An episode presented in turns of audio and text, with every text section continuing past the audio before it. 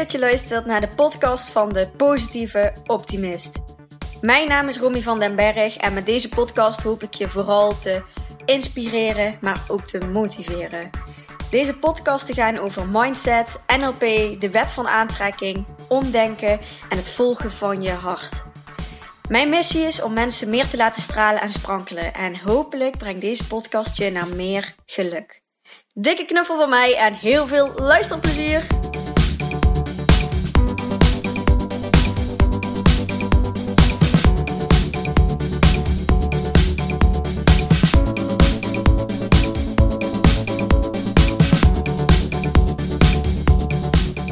Hey, leuk dat je luistert. In deze aflevering weer eens een keer een interview. Dat was even geleden. En ik heb voor jullie Janneke Peters geïnterviewd. En Janneke heeft ook een traject bij mij gevolgd. En wat ik vooral zo bijzonder aan haar vind, is dat zij zo haar authentieke zelf is. Qua kleding, qua haardracht, qua haar doen en laten. Janneke is zo puur en zo, zo zichzelf dat ik het heel leuk vond om haar te interviewen en om haar verhaal met jullie te delen. Dus ik wens jullie heel veel luisterplezier. En ehm, laat vooral Janneke of mij of ons alle twee ook even weten uh, hoe je het vond om, om deze aflevering te luisteren. Vinden we leuk. Nou, ik zit hier uh, met Janneke, Janneke Peters. Ja. Mijn uh, dorpsgenootje sinds kort weer. Hè? Joe. en um, ik heb weer een, een interview voor jullie. Dus ik ga Janneke vandaag interviewen. En um, de eerste vraag die ik jou eigenlijk wil stellen is of je de luisteraars kort kan vertellen wie je bent, wat je zo in het dagelijks leven doet. Zeker. Nou, ik ben Janneke, ik ben uh, 20 jaar. Uh, ik ben op het moment aan het werken bij de Witte Hoeve. Is een zorgboerderij met uh, gehandicapten. ja, dat doe ik nu. Ik heb hiervoor heb ik een koksopleiding afgerond. En mijn hobby's zijn eigenlijk een beetje zingen, bakken, um, ja, zingen, bakken, ukulele spelen. Ook een goeie. En uh, ja, ik wil uiteindelijk met de opleidingen wil ik samen een leuke combinatie maken om uh, mensen te kunnen begeleiden met koken en uh, hun eigen ontwikkeling. Dus dat is een beetje het streven uiteindelijk. En, en wat maakt dat, dat dat is wat je uiteindelijk gaat doen, denk je? Hoe komt dat dat, dat, dat je dat als als droom hebt voor dat wil ik later als werk gaan doen? Hoe is dat tot stand gekomen, denk je? Uh, nou ja, eerst wilde ik... Ik ben vanaf heel vroeg eigenlijk al in het koksvak gekomen. Of nou ja, heel vroeg. Ik was, wist al heel erg lang dat ik met, iets met koken wilde doen. En toen ik uiteindelijk mijn opleiding afgerond had, toen dacht ik van ja, maar ik heb toch wel eigenlijk een, mijn hart schreeuwt nog heel erg om te kunnen zorgen. En in een keuken doe je dat niet per se. Dan ben je aan het zorgen voor een product, maar niet voor een mens. En toen dacht ik, nou ja, ik was hoe oud was ik? Ik was 18 toen ik mijn koksopleiding afgerond had. En toen dacht ik, ja, ik ben gek. Ik ga, ik ga gewoon ook nog een andere opleiding doen. En toen ben ik de maatschappelijke zorg gaan doen, omdat je daar ook echt begeleidt. Uh, of nou ja, vooral begeleiden staat vooraan uh, uh, in het geheel. En um, ja, het, het, voelt gewoon fijn om met eten als een soort van onderliggende gespreksonderwerp. En dan stiekem toch wel heel diepere dingen aan te kunnen spreken. In plaats van dat je tegenover elkaar zit van nou vertel eens, wat is er mis? Of waar zit je mee? Of wat dan ook. En dat je dan het koken kunt gebruiken uh, voor uh, ja, het gespreksonderwerp en daarmee bezig te zijn. Een soort van creatieve therapie. Alleen dan leer je ook nog koken. Ja, kijk.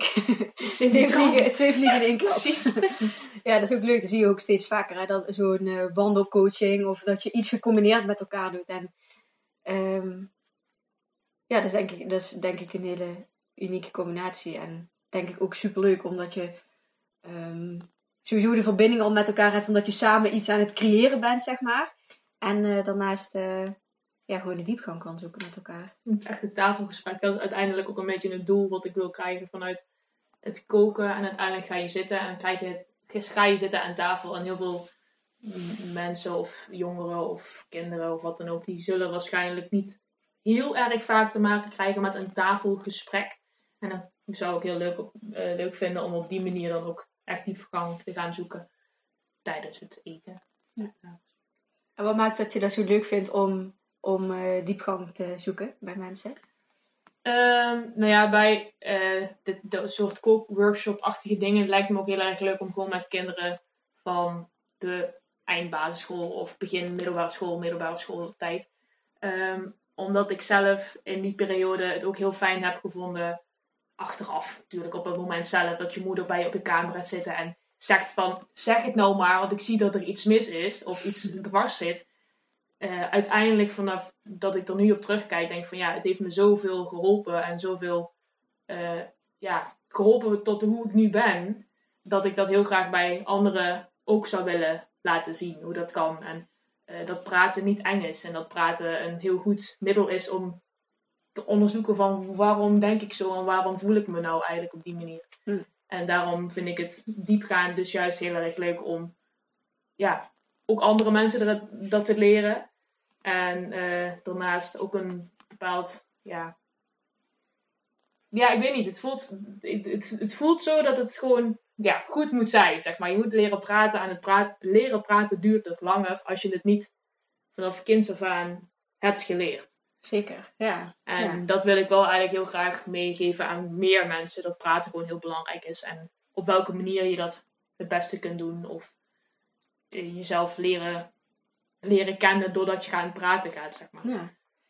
Klinkt ook wel lekker laagdrempelig zo. Dat je, dat je het met koken, weet je wel, dat, dat maakt het denk ik wel gewoon um, lekker luchtig ook. Dat is inderdaad het idee. Een luchtige keken met een luchtig gesprek. Koppelen aan. Ja, dat is wel leuk. Ja. Want je zei net van uh, dat mijn moeder uh, bij me op, op, de kamer kwam van uh, dat hij ook wel zag dat er iets mis was. Wat, als je daar zo op terugkijkt, wat is het dan? Ja, je zegt iets mis, maar kun je zo omschrijven wat er dan met jou was op die leeftijd? Wat maakt um, dat je moeder dacht van ik moet eens even op de kamer gaan kijken bij de? Ja, het is um, iets mis. Dat is natuurlijk nooit het goede woord. maar ja, um, als, als ik ergens mee zat en dan, bedoel in de puber, puberteit, uh, begin middelbare school, halverwege middelbare school, maakt niet uit. Uh, dan heb je altijd het idee van ja, ik red mezelf wel. Hmm, hmm, hmm. En dan wel heel erg chagrijnig gaan doen tegen je ouders of tegen je broers of wat dan ook. En dan uiteindelijk nog geïrriteerder naar jezelf zijn van ja, en jij dit en jij zus en jij zo. En ja, uiteindelijk, mijn moeder, ja, onze mam zag dan altijd wel van oké, okay, zo'n reactie zou je niet doen op een goede dag. Er zal wel iets mis zijn. En dan liet zij het niet voorbij gaan, maar zag zij bij mij, of ging ze naar mij toe, waar gaf zij eigenlijk duid, ja, op die manier gaf ze bij mij aan van je mag gewoon zeggen wat je wil. Heel leuk als je boos bent, maar dat doet er niet, dat zal onze band niet verbreken, zeg maar. Mm. Dus als jij boos bent, dan ben je boos omdat je op dat moment boos bent. Maar je bent niet boos persoonlijk tegen, tegen mij. Zo van, jij bent mijn moeder, dus ik ben nu boos op jou. Dat, dat die gaf zij op die manier eigenlijk aan. Dus dat, het mocht er zijn, zeg maar. Ja. Boosheid of uh, frustratie, of net wat boosheid, er verdriet, alles. Dat mocht er gewoon, gewoon zijn. Dat het geen taboe was om tranen te hebben of uh, ergens mee te zitten of zo. Mooi, dat je dat als kind al uh, meekrijgt van je moeder. Ja, dat is zeg maar vanaf achteraf. Ik bedoel, op het moment zelf heb je het absoluut niet door. Dan wil je het liefst echt haar weg hebben. Ja, ja, gewoon geïrriteerd en gefrustreerd. Maar uiteindelijk heb je dan wel door. Oh, dat, dat, het heeft geen zin om boos te worden op de situatie. Want ze zou toch blijven zitten. Dus.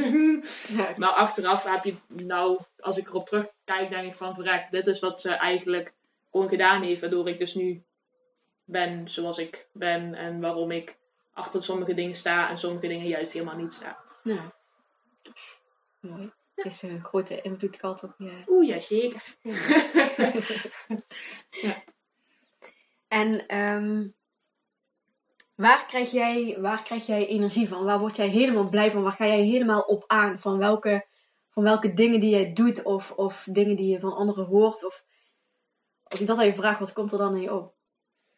Uh, ja, uh, uh, hoe ga ik het even woorden? Ja, het heeft een bepaald gevoel. Ja, dat heb ik soms. Uh, als ik iets voor andere mensen doe en dat zij ehm, de, waarde, de ervan inzien of zo. Eigenlijk het idee, ja.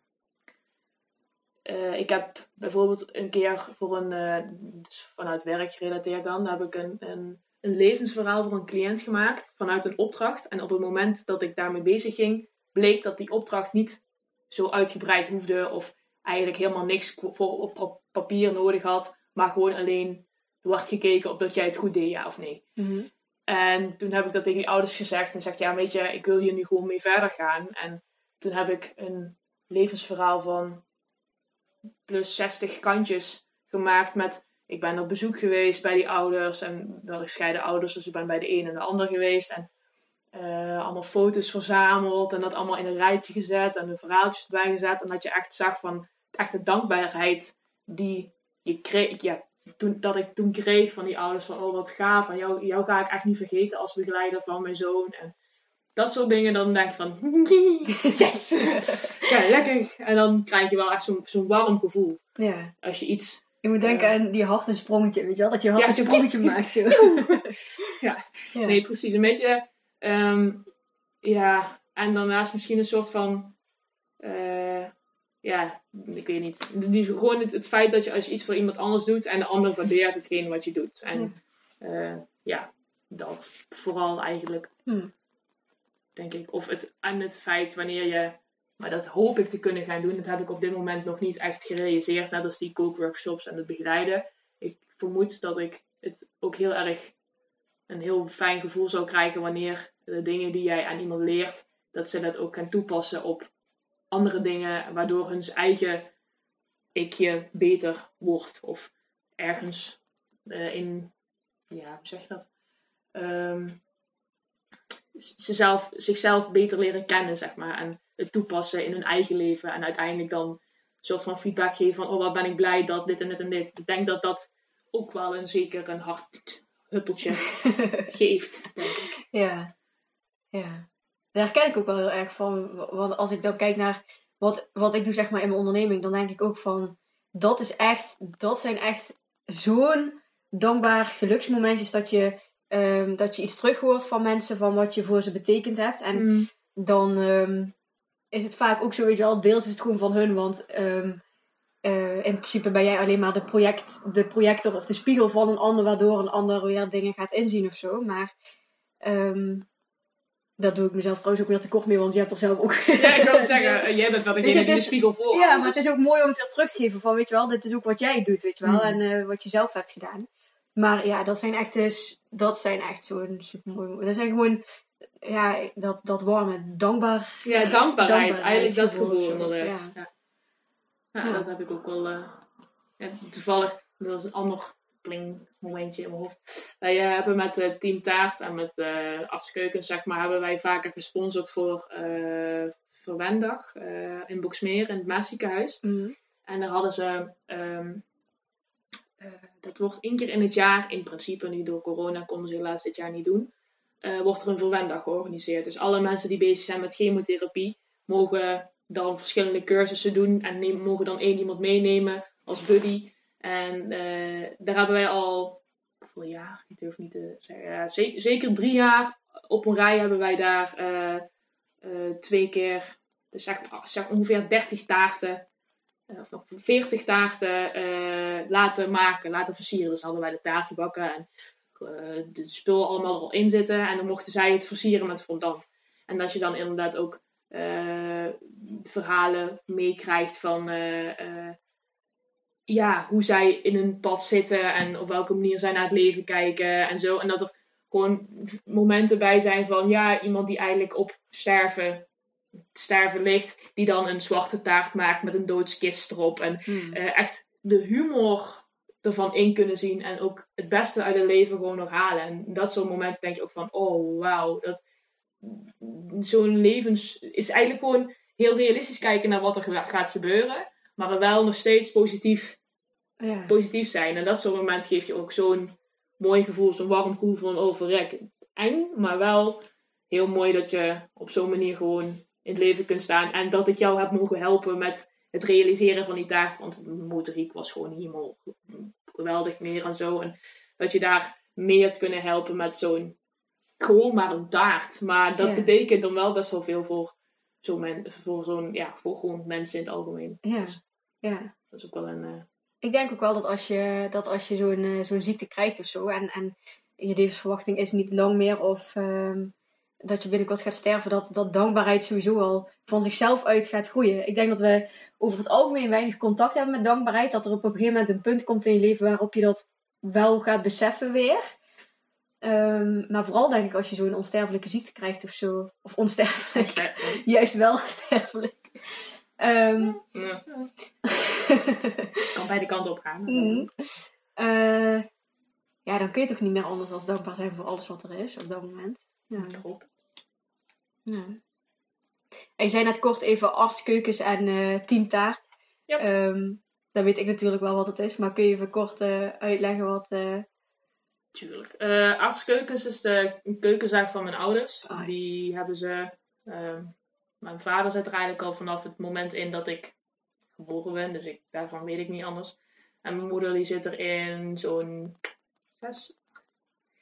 Ik durf niet te zeggen, zes of acht jaar zit zij nu ook mee in de zaak. En zij hebben nu samen, zeg maar, zijn de eigenaren van de zaak. Hm. Dus mijn vader zit, eh, mijn vader en mijn moeder zitten allebei in het bedrijf. En Dylan, mijn vriend, zit er nu ook bij. Eh, en die zijn met z'n drieën tekenen ze en eh, verkopen ze, zeg maar, keukens. En mijn tweelingbroer zit dadelijk, Gijs, zit dadelijk in de werkvoorbereiding. En die zit dan achter. En er zitten nog een hele hoop andere werknemers achter. En daar hebben ze een kookstudio. En vanuit eh, een auto-ongeluk dat ik met mijn moeder heb gehad. eh we zijn de sloot ingereden omdat we een haas wilden ontwijken. Haas is nog steeds dood, maar dat maakt niet uit. Daarvan heeft zij een whiplash gekregen. En op dat moment werkte zij nog in nachtdiensten in Bronlaak. En dat kon toen niet meer vanwege de whiplash en zo. En toen moest ze vanuit de arts rustiger aan gaan doen. En ehm, toen ging ze dus ja, rustiger aan doen. Ging ze meer in de, in de zijn en zo. En toen werden er ook steeds vragen gesteld vanuit de klanten van... Ja, een stoomoven, hoe werkt dat nou eigenlijk? En, eh, en toen is ze daar eigenlijk rustiger aan. dus niet echt rustiger aan mee gaan doen. En toen is ze uiteindelijk kookworkshops gaan geven. En dat was eerst Tante Jans keukens. En sinds bijna alweer twee jaar. Oké.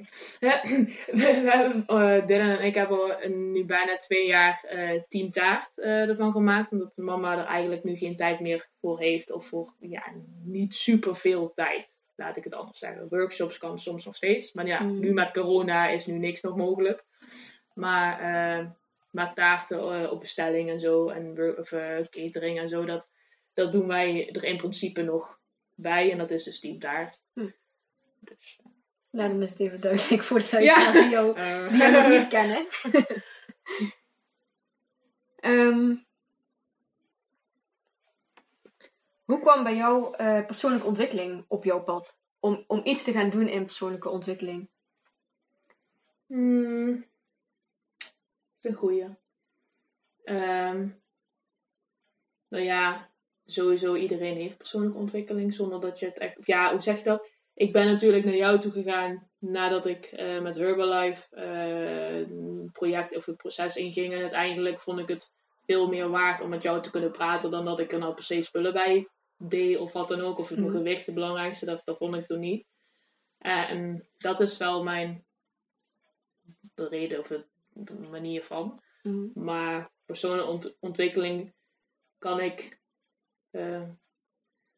Nou ja, want wat bedoel je daarmee vanaf het moment dat je denkt van hoe zit ik in elkaar? Of Ja, dat je inderdaad je misschien wat, wat levensvragen gaat afstellen. Of wat vragen over jezelf. Van wie ben ik nou eigenlijk precies? ja, oké, ja, dan kan ik wel zeker naar eh, groep 8 gaan. Was ik? 11. 11, denk ik. Ja, 11. Eh, want toen ik 11 was, toen kreeg ik op een gegeven moment door van. Hmm, ik voel misschien net iets meer voor mijn beste vriendin dat dat normaal, of het zogenaamde normaal zou moeten Mhm. zijn. En ik denk dat dat dan wel het eerste moment is geweest van het echte, echte persoonlijke ontwikkeling dingetje. Maar daarvoor ook, eh, eh, natuurlijk, Lantos is maar een klein dorp. Eh, je zit in kleine klassen. je, je zit in de groep of je zit er buiten de groep. En in dat opzicht was ik, ben ik altijd wel een beetje de.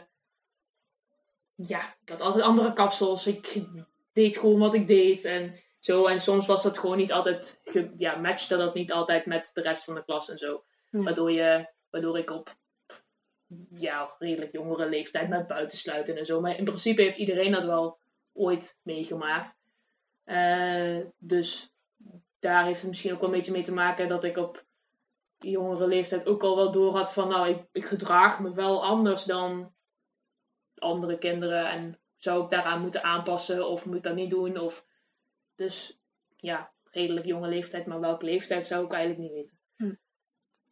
Want je zegt van, oh, toen, toen had ik dus een beste vriendin waarvan ik dacht van, hmm, daar voel ik misschien wel iets meer voor als alleen een beste eh, vriendin. En toen ben je er dus achter gekomen dat je biseksueel bent? Of, uh, nou ja, dat is een heel lang proces, zeg maar. Want op dat moment denk je van, ja, weet ik veel hoe dat voelt. Ja, ja. ik had een, een vriendje voor twee weken, maar dat, dat is dat dan ook wel, zeg maar. Ja, maar ja, hoe voelt dat? Ja, je, dan kun je heel leuk gaan onderzoeken van, wat is het? Maar op 11-jarige leeftijd dacht ik van, uh, ja, ik oh. krijg het nergens gelezen hoor. Ik weet niet waar ik dat moet vinden. Iedereen zegt wel, je wordt verliefd. Maar ja, wat is verliefd zijn nou? Ja. Is dat nou bevriend zijn? Of is het nou niet meer na kunnen denken en alleen maar aan die persoon denken? Of is het net als in de tekenfilms dat je vlinders krijgt? Dus, ja. dus uh, het is een heel onduidelijk begrip liefde eigenlijk. En dat moet je dan eigenlijk nog dubbel checken van shit. Uh, normaal is het dat je op jong, of ja, normaal. Ja, ja, in ieder geval. Maar het ja. is een no normaliter uh, is het dat je op uh, het andere geslacht valt. Ja. En op dat moment dacht ik van, hmm, daar hmm, weet ik niet meer zo zeker dat het alleen zo is. En ja, dan ga je de middelbare school in. Echt top. dus dat was ook nog een dingetje inderdaad. Toen, ik moest er nog achter komen of dat het inderdaad zo is, ja of nee. En je kunt er, in ieder geval, je kunt er wel met iemand over praten, maar ik durfde dat niet. Ik wist, het is zo'n raar iets, zo'n geheim, wat je altijd met je draagt, bij je draagt, waardoor je er ook heel veel aandacht naar gaat.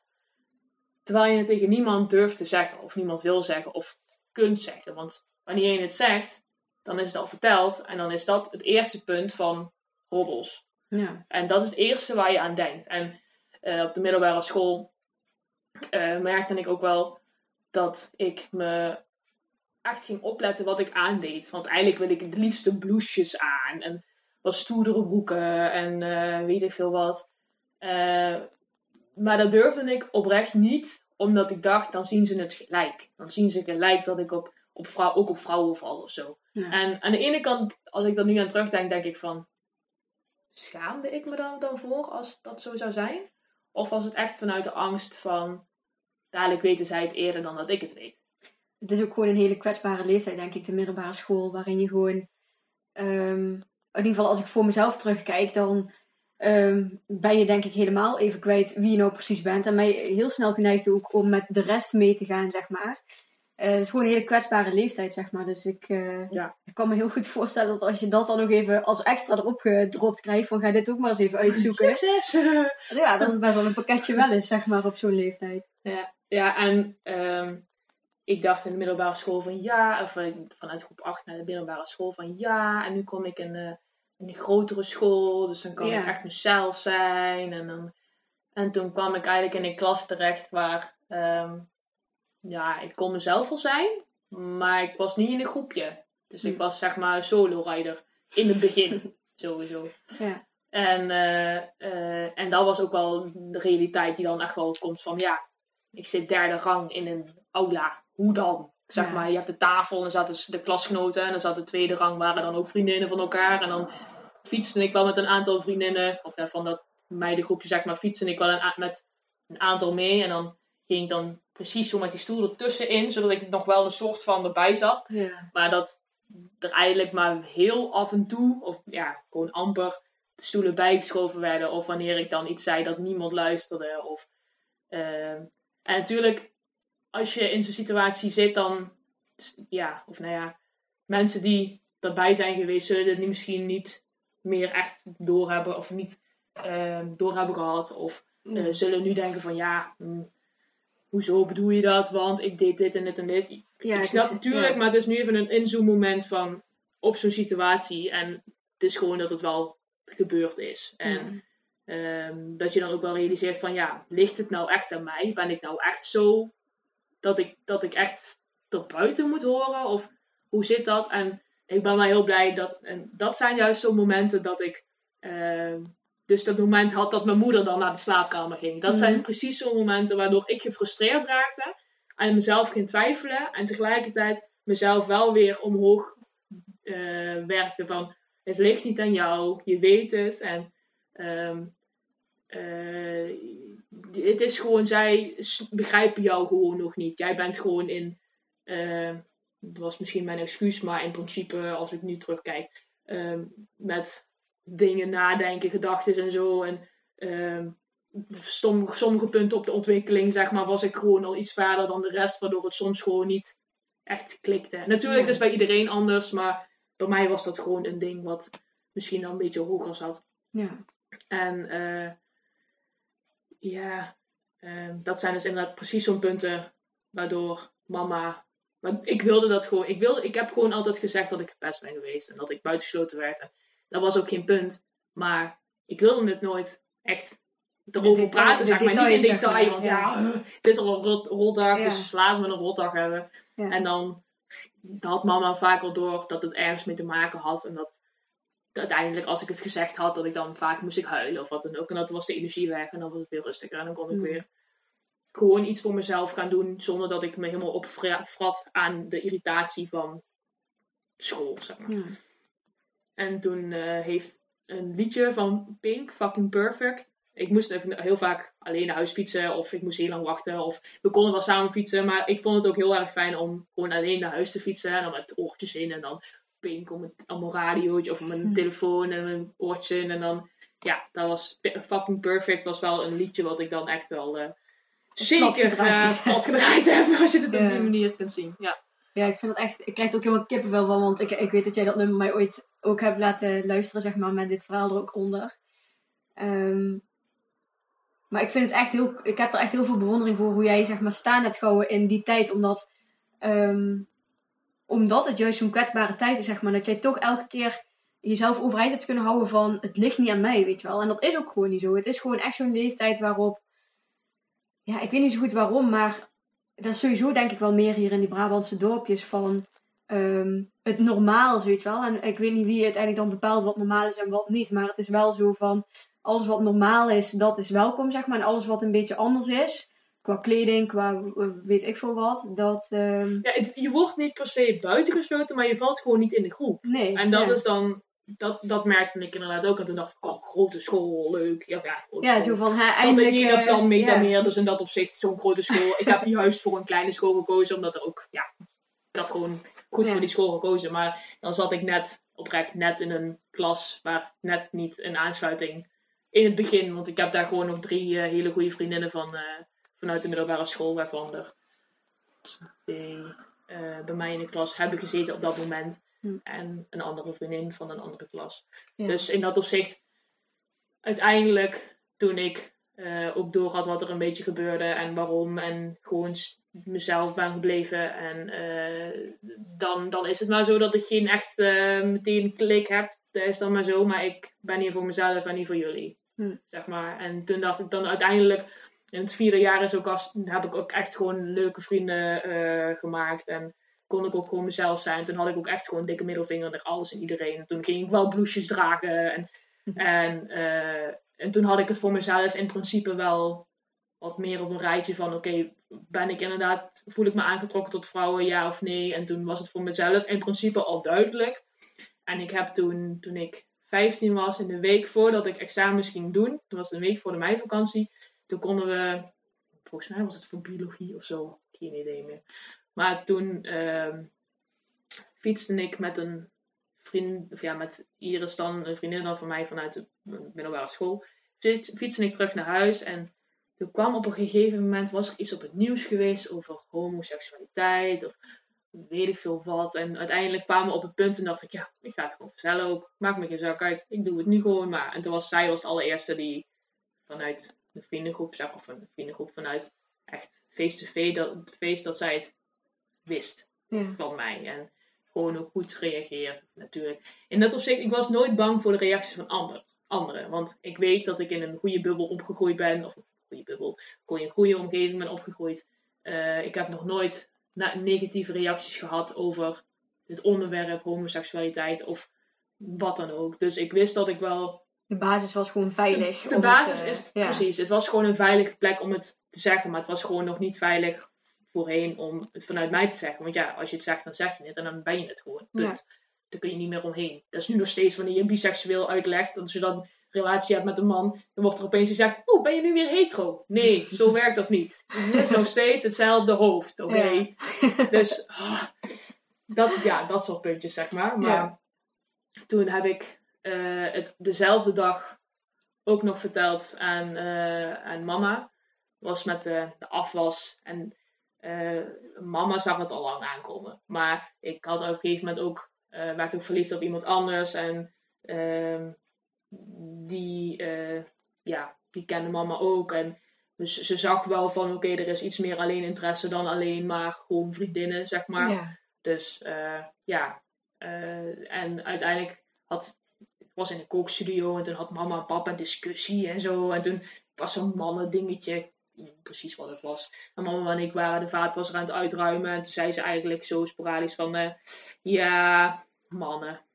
Ik zou maar met een vrouw thuiskomen als ik jou was, want oh. Dus eh, toen dacht ik van, oké, Yes. dit is het moment. Ja. Dit is een hele goede opening, Janneke, gooi het erin. en toen zei ik dus inderdaad van, eh, het zou inderdaad goed kunnen zijn dat ik of met een vrouw, of dat ik met een vrouw thuiskom of, eh, of met een man thuiskom. Dat, maakt, dat weet ik nog niet zo goed. Maar eh, ja, het is wel een mogelijkheid het ook eens waard van. Het is goed. Goed Ja. dat je het gezegd hebt. Zeg maar. Ja. Dus ja, dat was geen idee waar ik antwoord heb. Maar dit was wel wat ik moest Dus, vertellen. ja. ja. Een hele drop verhalen is zo, zo, Zo, oh ja. Nou, oké. De moraal van het verhaal. We zat er ook even uit. Maar dat vind ik wel een mooie vraag. Die, eh, die stel ik vaker in de podcast. Maar ik vind hem nu ook wel mooi om te stellen van...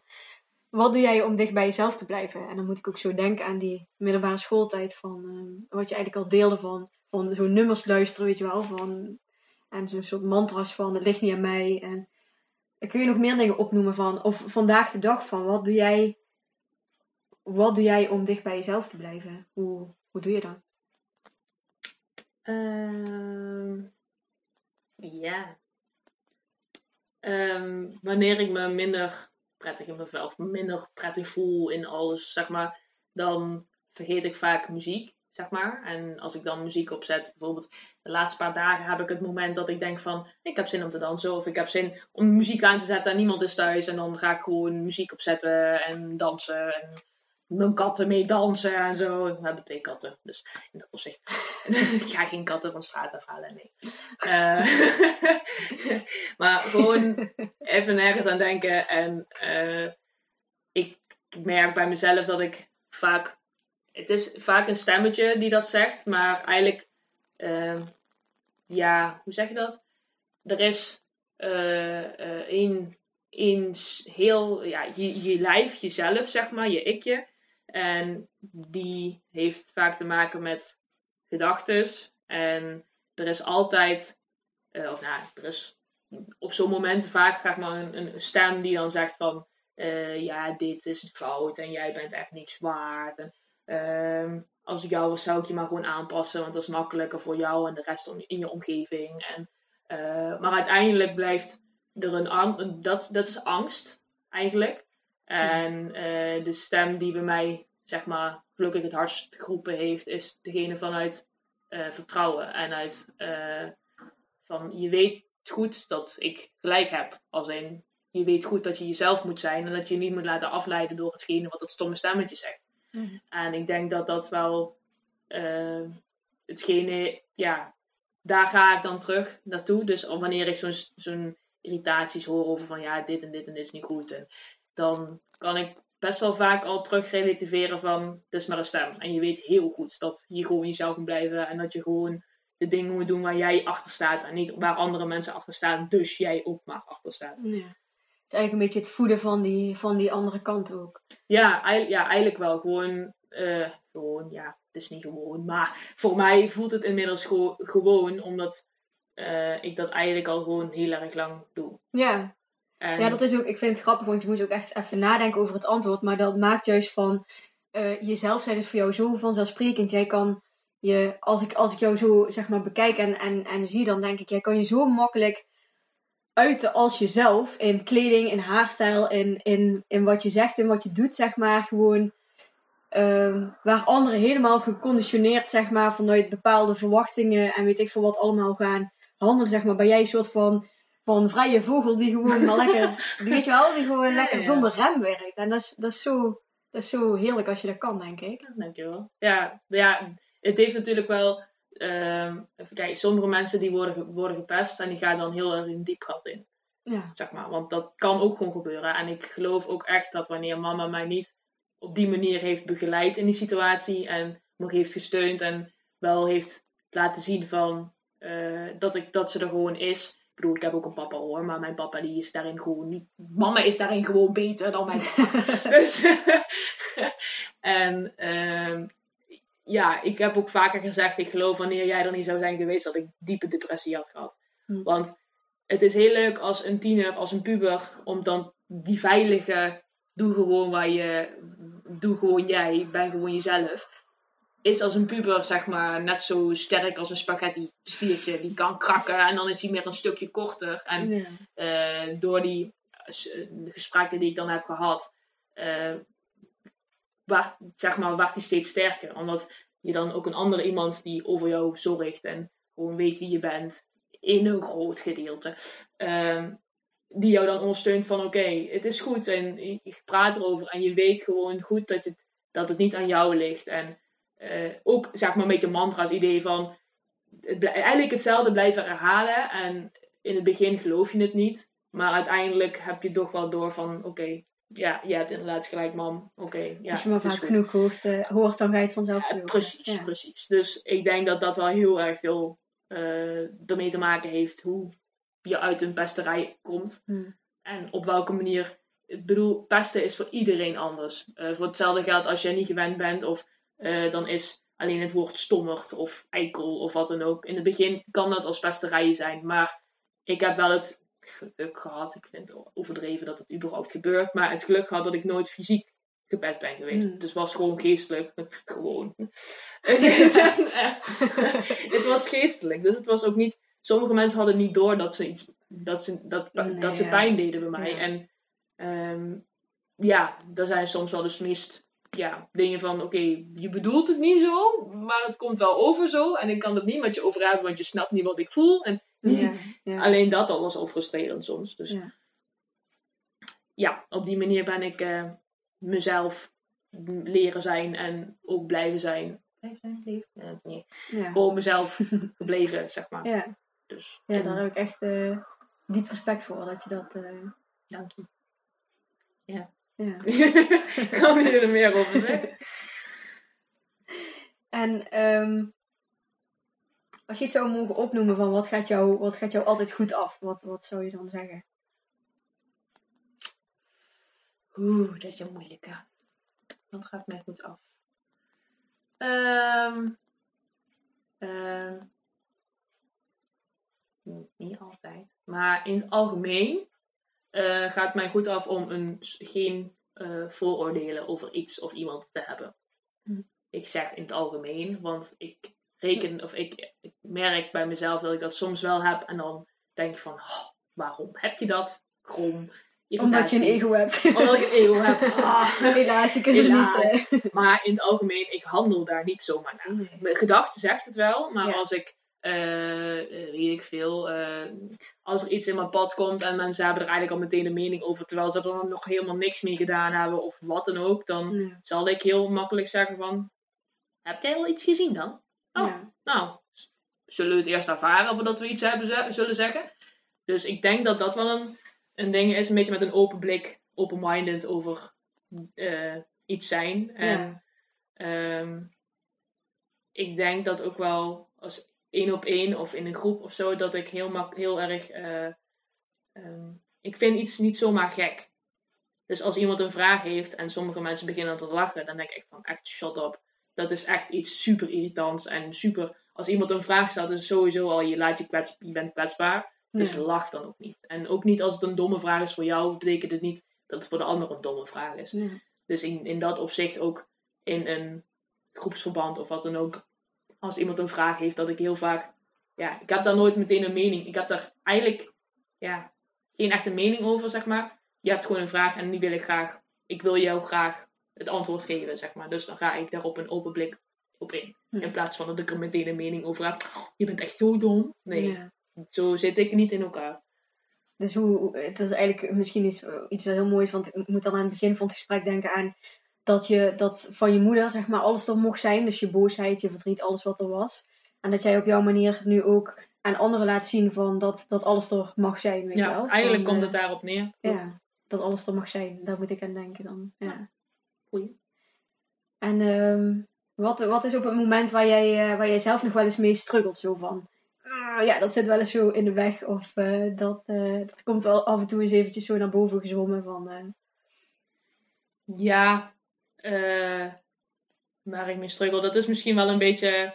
eh helemaal in het begin had je ook de vraag van. dat je naar me toegestuurd had van ja, waar wil je het over hebben en zo. En toen had ik ook een punt opgeschreven, of ja, waar zou je het over kunnen hebben? Of, Ja. mhm. En toen had ik inderdaad heel moeilijk nagedacht, maar het kwam er eigenlijk op neer dat ik soms wel ehm, het lastig vind om eh, leeftijden los te koppelen van de mensen zelf, zeg maar. En daarmee bedoel ik dat je je niet moet laten afleiden door eh, een bepaalde leeftijd. Bijvoorbeeld, eh, ik ben 20, maar jij bent, hoe oud ben jij? Romy? 24. 24. dat, dat ik bijvoorbeeld die drempel, of nee, 24 vind ik dan niet misschien een hele grote drempel, maar het idee dat je vanaf de 25 dan denkt van, hmm, die zijn vijf jaar ouder. Oeh, ik ben vijf jaar jonger. Eh, ja, die zullen me vast en zeker niet zien als vrienden, want ik kan hun zusje zijn. Of ik Mm. kan, zeg maar, in, vanuit die visie dat ik dan zelf af en toe nog zo'n drempel voel van, ja, eh, eh, zullen we iets afspreken? En eh, Is dat, vooral, is dat vooral met ouderen of is het ook andersom met Vooral mensen die ouderen. jongeren? vooral bij ouderen. Want heel vaak, ehm, eh, zoals ik in het begin ook al zei over eh, ontwikkeling en zo. ik merk gewoon in het dagelijks leven dat ik met heel veel onderwerpen die mensen vanaf een bepaalde leeftijd, zeg 25 of 24, maakt me niet zoveel uit. Maar iets verder in de ontwikkeling zijn, kan ik heel fijn en eh, makkelijk meepraten. Dat voelt ook gewoon goed. En eh, ja, dus gewoon een bepaalde manier van praten. En wanneer ik juist naar mensen van 20 ga of juist jonger ga, dan merk ik dat ik die connectie niet zomaar heb. Er zijn er zeker wel, maar bij mensen van net wat ouder, die hebben vaak al daarin meer ervaring gehad of wat Ja. dan ook meer, meer, meer meegemaakt. En ja, dan voel ik nog die drempel, zeg maar, van ja, maar jij bent zoveel jaar ouder. Of jij hebt al kinderen en ik ben nog half een kind. En ha, maar ik wil gewoon wel gewoon, ik ben gewoon oprecht eh, geïnteresseerd in jou als mens. En zou gewoon bevriend willen zijn of wat dan ook. Maar die drempel, die onderliggende drempel dat jij zoveel jaar ouder bent dan dat ik ben, zul jij vast raar vinden. En ik vind het aan de ene kant, ik wil het niet raar vinden, maar toch zegt mijn ego, het is raar, want jij bent zoveel jonger. En, eh, Hm. en dat is wel hetgeen waar ik op dit moment nog wel op vastloop. Maar aan de andere kant, ik merk wel aan mezelf dat ik er steeds een soepeler manier op probeer te vinden van fuck it ego. ik ga gewoon mijn eigen gang, zoals ik alles doe. en eh, we zullen wel zien of dat het inderdaad zo is dat ze mij niet aardig zullen, of niet aardig, dat is iets anders, mij niet als vriend zullen gaan beschouwen omdat ik zoveel jaar jonger ben of zo. Hm. Dus ik denk dat dat in, ik ben er onbewust veel mee bezig. Hm. En op een goede manier. Dat ik er niet over blijf malen, maar juist de kans, kansen probeer te pakken die ik kan pakken in die opzet. Ja. Dus ja, kiezen voor, voor gewoon het verlangen in plaats van voor de angst van wat gaan ze daar dan eh, Ja. van vinden als ik dat ga vragen of eh, ga voorstellen. Ja. Ik moet ook denken aan, ehm, ik herken dat wel van, van je leeftijd, zeg maar, en de dingen waar jij je mee bezighoudt. En ook, zeg maar, in persoonlijke ontwikkeling. En gewoon al heel goed weten ehm, ja, wie je bent en wat je wil gaan doen. En gewoon, er, staat al echt een mens, zeg maar. En ehm, überhaupt persoonlijke ontwikkeling, zeg maar, en daar een beetje eh, induiken. Dat, dat bij ons alle twee wel gewoon op jongere leeftijd is gebeurd. En ik herken daar zelf heel erg van. eh, überhaupt, zeg maar, op mijn 24-jarige leeftijd heb ik alsnog gewoon heel veel andere mensen die gewoon ehm, nog nooit een boek in zelfhulp hebben gelezen. Of ehm, die daar gewoon helemaal niet mee bezig zijn. En dat is ook gewoon oké, weet je. Iedereen heeft zijn eigen, zijn eigen pad. En misschien komt het ergens in hun leven wel een keer voorbij gefietst. En misschien wel helemaal nooit.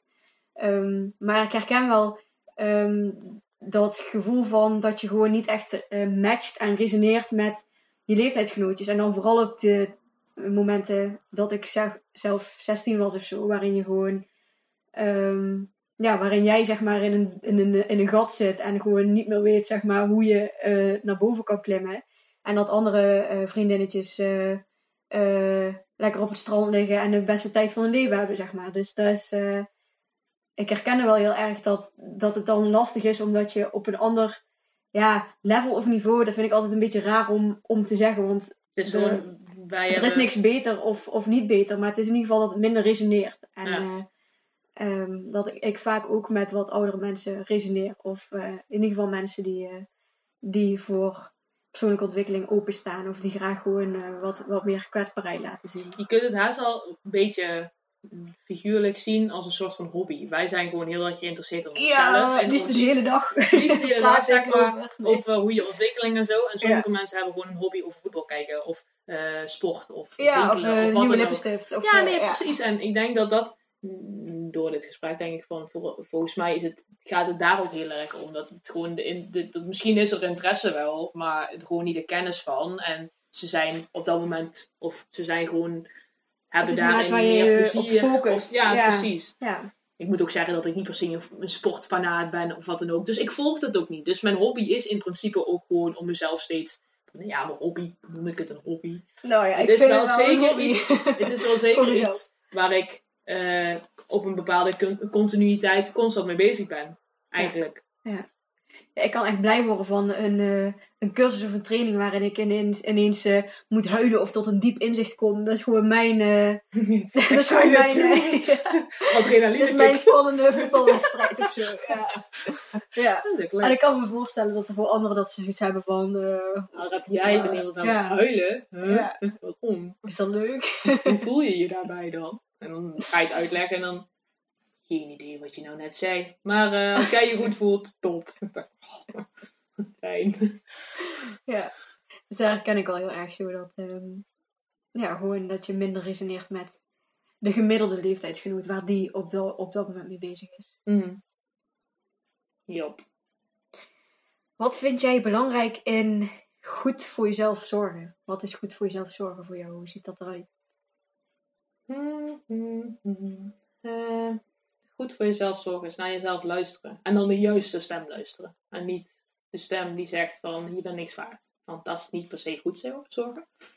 Ehm, en eh, goed voor jezelf zorgen is eh, voor mij ehm, dat wanneer je bijvoorbeeld een dag niks doet, dat het ook mag. Maar wanneer je een dag niks doet omdat je niks gepland hebt of dat je niks wil doen, of eh, zeg je dat, dat je in principe redelijke deadlines hebt, maar je doet niks en je komt niks uit je vingers of zo, dat je dan ehm, de volgende dag, want ja, op de dag zelf lukt het dan vaak niet meer, maar de volgende dag gewoon een frisse start maakt en dat je dan een, eh, een planning maakt en dan dat je weet wat er gaat gebeuren en dat je dan zo'n goed gevoel hebt wanneer je klaar bent met die dag, dat je die dagen daarvoor gewoon vergeet, zeg maar, in in dat opzicht. Hmm. Eh, zeg maar een soort van structuur terugbrengen. Als ik vaak, wanneer ik me niet zo goed voel of even de weg kwijt ben, dan komt het vaak doordat ik geen structuur meer heb in de dag. Of zelf denk van ik ga lekker lang uitslapen en dan een halve dag kwijt zijn van alleen uitslapen en dan boos worden op jezelf omdat je uitgeslapen hebt. En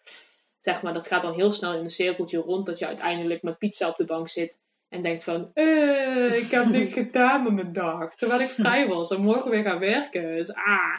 Ja. Dus eh, vaak zijn net die dingen waar ik in het algemeen niet echt van hou, structuur. nou ja, hou, hou. Ik hou er wel van. Je maar het van is vrijheid. Niet, ik hou van vrijheid, maar vrijheid binnen de perken. Want wanneer ik dat te veel vrijheid heb, krijg ik stress over het feit dat ik te veel vrijheid heb. En dat ik niet meer moet, kan kiezen, want dan is er te veel om te kiezen. En dan, Ja. dan gaat dat weer ook heel snel rollen. ja. En Dus- dan kun je je ook gevangen voelen in, in de- alle keuzes die eh, er zijn. Zeg maar. Precies, absoluut. Dus daarom, eh, ja, eigenlijk weer een beetje de draad oppakken eh, wanneer ik me niet zo goed voel. Ja. Dus daar, Gewoon die ritme en gewoon een beetje... ja, en zo, ja, in principe niet super mega strak eh, rit- Nee. ritme, maar wel dat je een soort van ritme hebt van oké, hier kun je op terugvallen. Ga maar even terug naar de basis Ja. en Ja. schrijf maar op wat je wil. In plaats van constant blijven denken van dat moet ik doen, dat moet ik doen, dat moet ik doen. En uiteindelijk de rest van je dag op je telefoon zitten. Omdat je te veel hebt om over na te denken en eventjes je hoofd stil wil hebben. Ja. Hm. En je zei net zo mooi van um, luisteren niet naar dat stemmetje die zegt van uh, je bent niet goed genoeg of zo, zeg maar. Maar, maar het andere stemmetje. Hoe, um, hoe herken jij dat andere stemmetje dan? hoe weet je van welk stemmetje er aan het praten is tegen jou? Nou, dat is, dat weet je natuurlijk nooit. Maar ik geloof erin dat de negativiteit altijd het verkeerde stemmetje is. Dus uh, vaak praat alleen dat ene stemmetje. Op, ze praten niet zo. Ja, ze klinkt bijna schizofrenie. maar het is oké. Mensen hebben dat in het algemeen gewoon. Maar uh, het ding is dat uh, de ene kant, kant, of ja, gewoon de negativiteit, die is er dan wel aanwezig. En zeker wanneer je erop gaat letten en gaat het besef van, oké, ja, dit zeg je, oh shit, oh, uh, ja, uh, moet ik hierop reageren, moet ik dat niet doen? En ehm, eigenlijk, eh, ja, ik denk ook wel door ervaring en door dingen die je meegemaakt hebt. Dat je gewoon weet van, oh, daar gaan we weer, weer dat angststemmetje, weer dat gedoe. En dan ga je er energie in steken van, joh, dus heel letterlijk leg ik het niet uit. Van joh, hou je stem, hou je mond maar gewoon. Want je weet, je weet dat het nergens over gaat. Je weet dat je nu een beetje een slechte dag, is, eh, dag hebt of een slecht moment hebt. Maar dat betekent niet dat jij je nou per se echt slecht moet gaan voelen. Het is gewoon een iets waardoor je je minder goed voelt. En als je dan uiteindelijk tegen jezelf zegt van joh, heeft het zin om boos te zijn over niks? Nou, stop er dan maar mee, want... Dus eigenlijk verantwoordelijkheid nemen voor ja, een beetje wel inderdaad. Een beetje van, precies, een beetje verantwoordelijkheid nemen over het feit wat, op welke manier je je gedraagt. Uh, dus dat. Ik vind het eigenlijk heel simpel gezegd van alles wat negatief is. Um, dat is waar ik niet naar luister. En, ik, en ik geloof dat ook heel erg van dat, um, uh, dat ego-stukje dat vaak dan in controle of in angst denkt en, mm. en uh, met je communiceert. Um, en er is dan nog zo'n ander stukje wat je ziel, hogere zelf, wat dan ook, uh, wat dan ook is. En um, dat is eigenlijk een super makkelijke. Want ik geloof dat, dat, dat je ziel, zeg maar, je ware jij, dat dat gewoon. Dat dat, dat gewoon positief is. Dat dat um, je werkelijke jij is. En dat daar alles gewoon oké is en goed is. Dus dan kun je eigenlijk heel makkelijk. Um, uh, ja, reflecteren, zeg maar. Ja, kun je gewoon heel makkelijk beslissen van oké, dit is dus het stemmetje dit is negatief, dus hier uh, ga ik me niet op mijn aandacht op richten, want ik weet dat dat niet is wat ik werkelijk ben, zeg maar. En ik denk ook wel wanneer jij jouw eigen ikje, of ja, je eigen ikje is zo groot, maar um, inderdaad dat ziel, de, de, de, je, je doen en laten, je basis, zeg maar, uh, wanneer die niet zo sterk is, dan zal jouw ego jou overwinnen. En dan zal je inderdaad heel slecht over je na gaan denken. Dus ik vermoed ook wel dat door de ervaring, door dingen die je meemaakt, levenservaring, shit, alles op en eraan. Dat ja, je, je basis steeds sterker wordt. Want eigenlijk komt het er eigenlijk op neer dat die ego constant terug, uh, in ieder geval, ik, zie ik nu even voor me, mhm. dat je de basis hebt en als die sterk staat, dan maakt de ego maakt geen zak uit wat hij nou tegen jou zegt, want die, is, die basis is sterk. Ja. En op zo'n moment wanneer uh, ik een minder goede dag heb, is mijn basis iets zwakker iets minder prettig of weet ik veel, minder blij. En als dan ego even opkomt zetten van uh, ja, je hebt echt een slechte dag en je bent echt niks aan het doen en bla bla bla, dat uiteindelijk die basis dan weer op of, uh, begint op te wakkeren, een beetje weer begint te, vuur begint te vormen van en nu heb je het niet, je hebt geen gelijk in, je hebt het fout. En dat je uiteindelijk dan toch weer bovenop uh, ja, zeg dat er weer meer ruimte dat je weer bovenop komt. Dat je weer denkt van overrijk ego, goed dat je me even wakker gemaakt hebt ik heb geen slechte dag, ik ga er nu een goede dag van maken. Mm. Dus ik heb jouw reflectie eventjes soms nodig. Dus van, ik, inderdaad, ik heb nu ook wel een slechte dag, want ik zit op de bank met chips en ik doe geen zak aan alles wat ik zou moeten doen.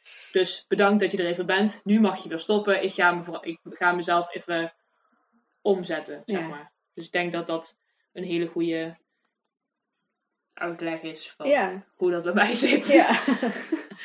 Lekker visueel ook. Ja. ik zie het dan ook letterlijk voor mijn ogen. Dat ik dan moet zeggen van shit, hoe moet ik dit uitleggen in woorden? Ah.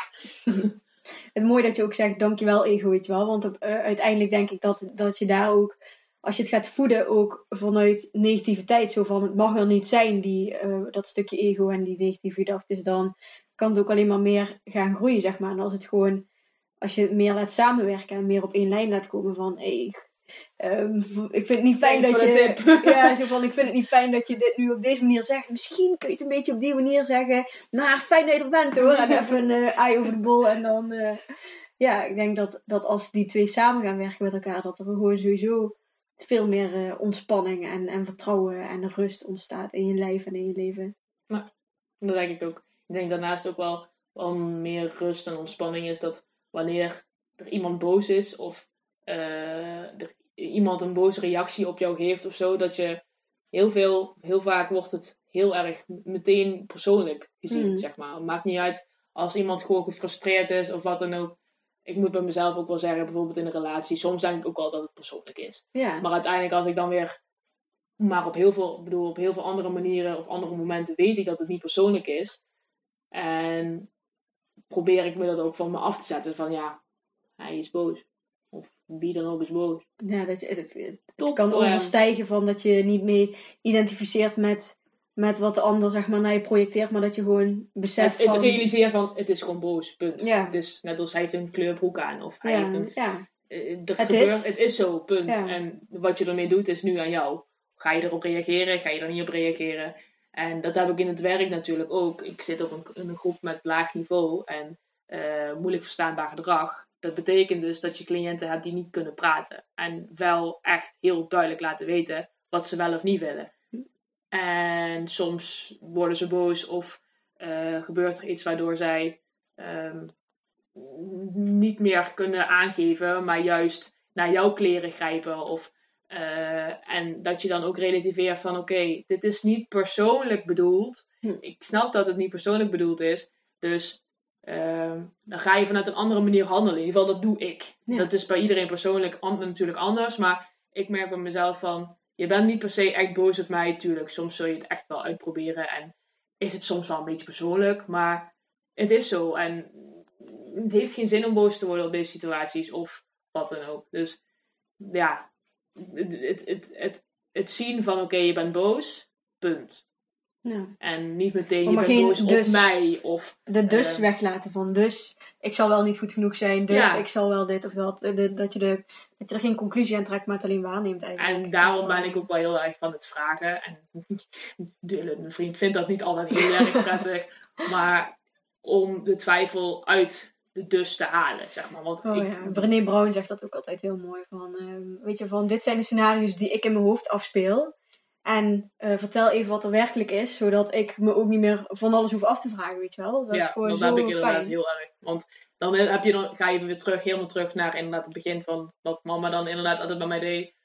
Eh, ja, dat is bij mij natuurlijk gewoon met een paplepel ingegoten. Dat moet ik weten. Ik moet weten wat er aan de hand is, want anders ga ik me daar weer. Dat is weer een, een leermoment, een procesje voor mij. Daar Mhm. moet ik wel mee aan wel leren om dat los te kunnen laten. Maar dan, als er inderdaad een frustratiemoment is geweest of ehm, er is iets voorgevallen en iemand zegt dan opeens niks meer en dat ik dat kan ik zo niet tegen. Als er iets gebeurd is en je ziet dat de persoon iets heeft. Ja. Als in eh, een gedachte, een, een frustratiemomentje of juist helemaal niet. En, en dat het niet gedeeld wordt, zeg maar, terwijl je erbij aanwezig bent of zo. Oeh, dat is mijn buik. Eh, eh, dat, ja, dat kan ik zelf nog zien, niet zomaar loslaten. Ja, ja. Als er iets gebeurd is, moet het verteld worden. En als het nog niet verteld is, dan kom ik wel achter je aan. Want dat heeft mama mij verteld. En dat heeft gewerkt nu Ja. achteraf. Dus geef het toe. En Maar soms is het voor jezelf fijn als je het gewoon, wat, gewoon kan loslaten van, weet je, misschien kom ik er nooit achter, maar het is ook... Ja, daar moet ik dus nog leren. Ja. Dat is nog wel een zekere leerpuntje. Nou ja, zo blijven we bezig toch? Natuurlijk. Hebben we weer een leuke hobby om... eh, nee, maar ja, dat is inderdaad wel een punt van, oké, heel leuk dat er een positief effect eh, aan heeft. Maar iedereen is natuurlijk anders. En iedereen heeft een eigen manier van Ja, elke, Het weet je, elk positief heeft ook weer zijn andere kant, weet je wel. Dus je kan je er ook weer in verdwalen. Dus dan is het mooi als je weer de balans daarin vindt van soms wel en misschien soms even niet. En, precies. Dat. en ehm, ik, ben even, ik ben even naar de tijd aan het kijken. Volgens mij zijn we al bijna een uur aan het eh, kletsen. Geen idee. Weet ik ook niet. Ehm, welke persoon, als je vandaag de dag zou moeten kiezen, wat er in je opkomt, ehm, heeft het meeste indruk gemaakt in jouw leven? Nou ja, ik kan wel heel makkelijk zeggen. Ongeveer iedere zin uh, als het uitleggen gaat over mama. dus in dat opzicht, ja, mijn mama. Ja. ja, in principe wel. Want als je ziet, uh, als ik nu terugkijk naar verschillende momenten in mijn leven of wat dan ook. Of uh, waar ik zelf moeite mee heb gehad. Of dan komt vaak wel het, als eerste het moment dat ik dat mijn mama heb gehad. Of dat ja.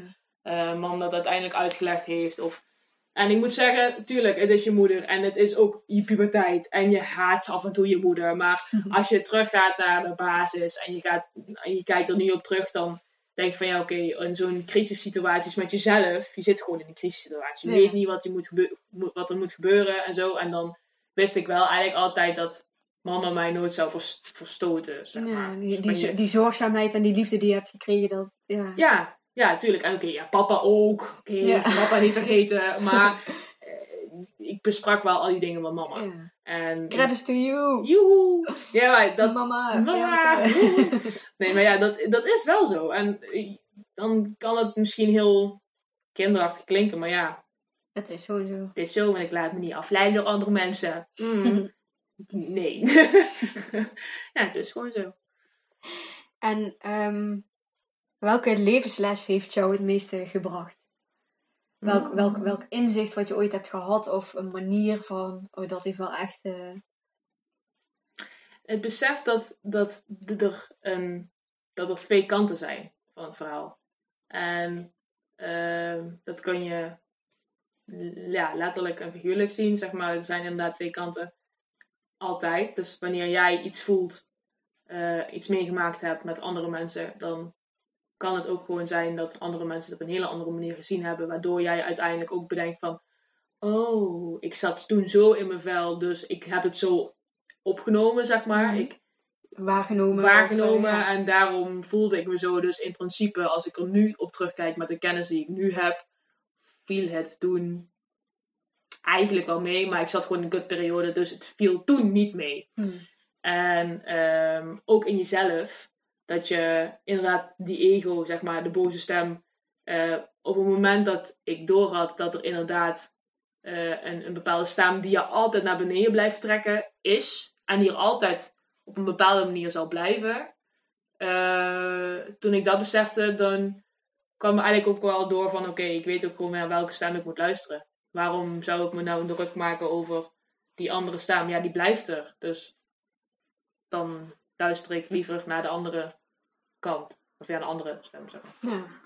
ja, mooi, want het is twee kanten in jezelf en twee kanten ook van de buitenwereld. Zo van, um, in NLP-term noemen ze dat van iedereen heeft zijn eigen model van de wereld. En heeft zijn eigen beredenering en visie mm. en kijk op de wereld. En is anders geprogrammeerd door alles wat je hebt meegemaakt en, en, en opvoeding en uh, genetisch bepaalde dingen. En um, inderdaad, als mensen dezelfde naar hetzelfde festival gaan en uh, continu langs elkaar lopen, heb je toch twee verschillende verhalen van mensen, zeg maar. Dat is net waar je op gefocust bent of uh, wat er op dat moment speelt. Ja, dat is mooi. En dat maakt ook dat je juist daardoor, door dat besef, krijg je ook al meer een open-minded visie. Zo van, ja, en ook zo'n... ik denk ook wel dat het wel, ook wel weer het, het, het reflecteren van wat jij doet en wat je ziet en uh, wat het op andere mensen doet, zeg maar. Dat je steeds teruggaat van oké, hoe zouden ze het hebben gehad en hoe zouden hun het gezien hebben? Dat je uiteindelijk ook. Oh, liedje met een buik. sorry. Bijna etenstijd. Bijna etenstijd. Uh, nou ja, dat ook, dat je zeg maar teruggaat naar. Um, ja, hoe zeg je dat nou? Ja, ik had zo'n heel leuk idee in mijn hoofd. Uh, toen komt er gewoon niet uit en toen kwam mijn buik naar. Um, Nee, dat je uh, leert reflecteren eigenlijk over jezelf. Dus dat je inderdaad doorraakt van oké, ik zie iets zo, maar dat betekent niet dat anderen het ook zo zien. Ja. En, dat geeft heel eh, veel ruimte, denk ik, als je zo. Uh... Ja, dat ook. En ook over je, dat uiteindelijk de, ba de kern daaruit is dat je jezelf blijft. Zeg maar. Dat je jezelf.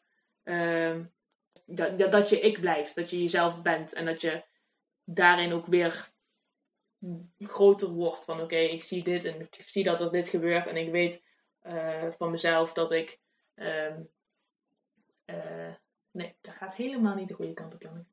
Uh, het komt er in ieder geval gewoon op neer wanneer je eh, weet van welke stem je moet luisteren, dat je steeds sterker wordt. Dat die basis steeds groter Ja. wordt in jezelf. En Ja. eh, ja, dat was de weg die ik op wilde Ja.